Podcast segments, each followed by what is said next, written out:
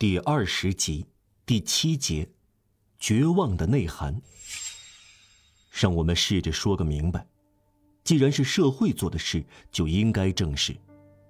我们说过，这是一个无知的人，但他不是一个坏蛋，他身上点亮了自然之光。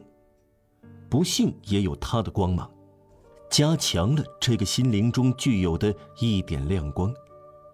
在棍棒下，在锁链下，在黑牢里，在疲惫时，在苦役间的炽热阳光下，在苦役犯的木板床上，他在自己的良知中反省和思索。他为自己建立了法庭，他以审判自己开始。他承认，他不是被冤枉的无辜者，他承认他犯过越轨的、应受谴责的行为。假使他提出要求，或许别人不会拒绝给他面包。无论如何，最好是等待，要么等待怜悯，要么等待工作。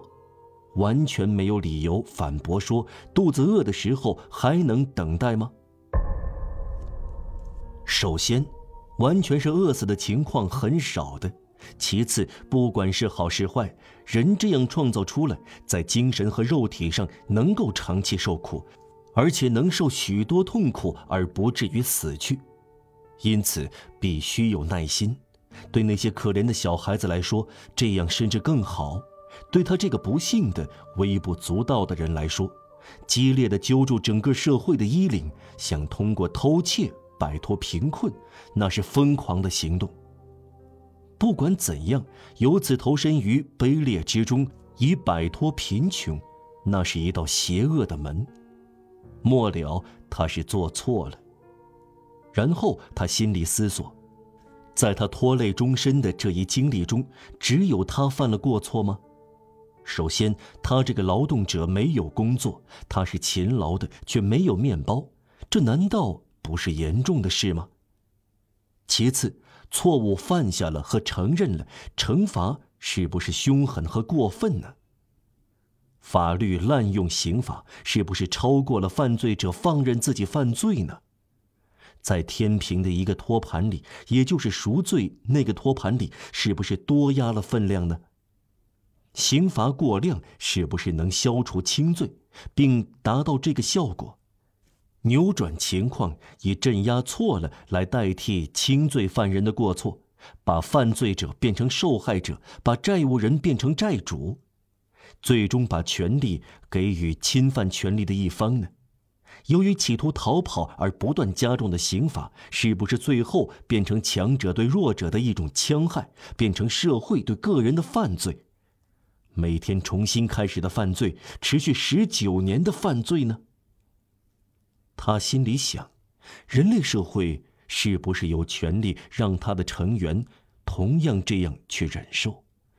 一种是失去理智的盲目，另一种是无情的先见之明。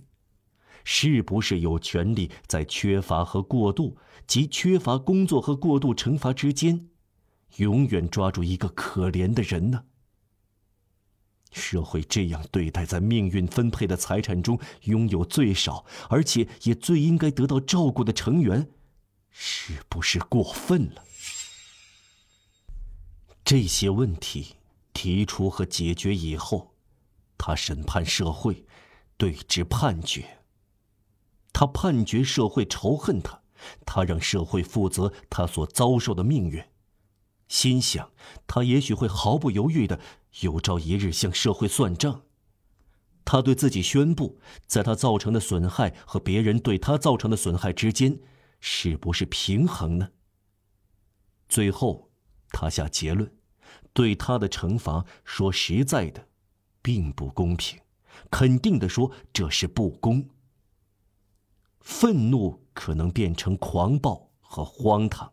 人可能因愤怒而犯错，只有在内心知道哪一方面有理，才会义愤填膺，让瓦尔让感到义愤填膺。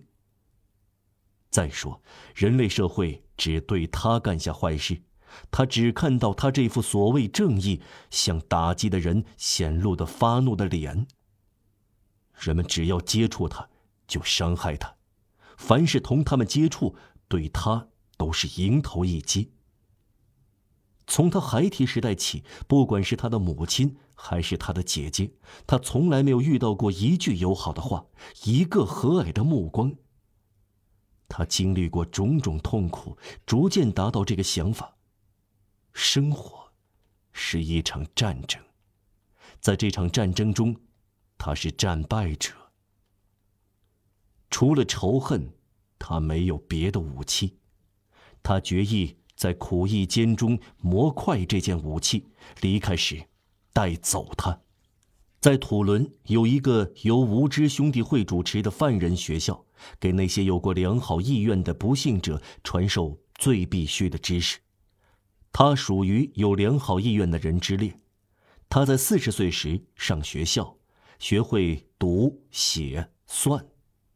他感到加强他的智力，也就是加强他的仇恨。在某些情况下，教育和智慧会用作延长恶。说起来令人悲哀，他审判了造成他不幸的社会之后，又审判了社会的天主。他是这样判决天主的：在这十九年忍受折磨和做牛做马之后，这个心灵既升高又跌落下来，一边进来的是光明，另一边进来的是黑暗。读者已经看到，让瓦尔让本质不坏。当他来到苦役间时，他仍然是善良的。他在监狱里谴责社会，感到自己变得凶恶了；他还谴责天主，感到自己变成亵渎宗教了。这里需要做进一步的思索：人性就这样完全彻底的改变了？人由天主创造出来时是善良的。是否会让人又变得凶恶呢？心灵会不会让命运整个重塑，由于命运邪恶而变得邪恶呢？心灵在不成比例的不幸压迫下，会不会畸形，变得丑陋和无可救药，残缺不全，就像垂直的柱子在过于低矮的穹顶下那样变形呢？在一切人类心灵中。尤其在让瓦尔让的心灵中，难道没有第一闪火花一种神圣的因素，在世间不可腐蚀，在民间则会不朽。善可以使之扩展、波旺、点燃，发出熊熊火焰，照得通明雪亮。而恶，永远不能完全熄灭它了？这些问题严肃而晦涩。对于最后一个问题，一切生理学家如果在土伦见过让瓦尔让在休息时，对他来说是沉思的时候，交叉着手坐在绞盘的铁杆上，锁链末端放在口袋里，不让拖在地上，很可能会回答否。这个阴郁、严肃、寡言少语、若有所思的苦役犯，是法律判决的贱民。他恶狠狠地望着人，他又是文明的罪人，严峻地望着天空。诚然，我们不愿意隐瞒，进行观察的生理学家在这里会看到救济不了的贫困。也许他会抱怨违反法律的病患，但他甚至不想医治。他在这个心灵里看到一些空洞，却调转了目光。如同地狱门口的淡定，他想从这个人身上抹去天主的手指在所有人的额角上写下的字：希望。